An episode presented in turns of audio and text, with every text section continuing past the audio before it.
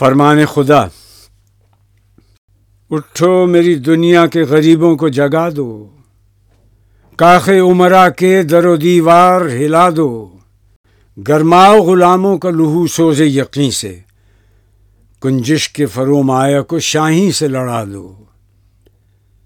سلطانی جمہور کا آتا ہے زمانہ، جو نقش کوہن تم کو نظر آئے مٹا دو۔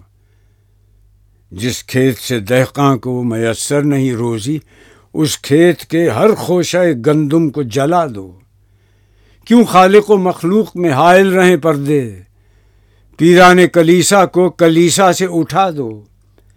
حق را بسجودے سنما را بتوافے بہتر ہے چراغ حرم و دیر بجھا دو۔ میں ناخوش و بیزار ہوں مرمر کی سلوں سے۔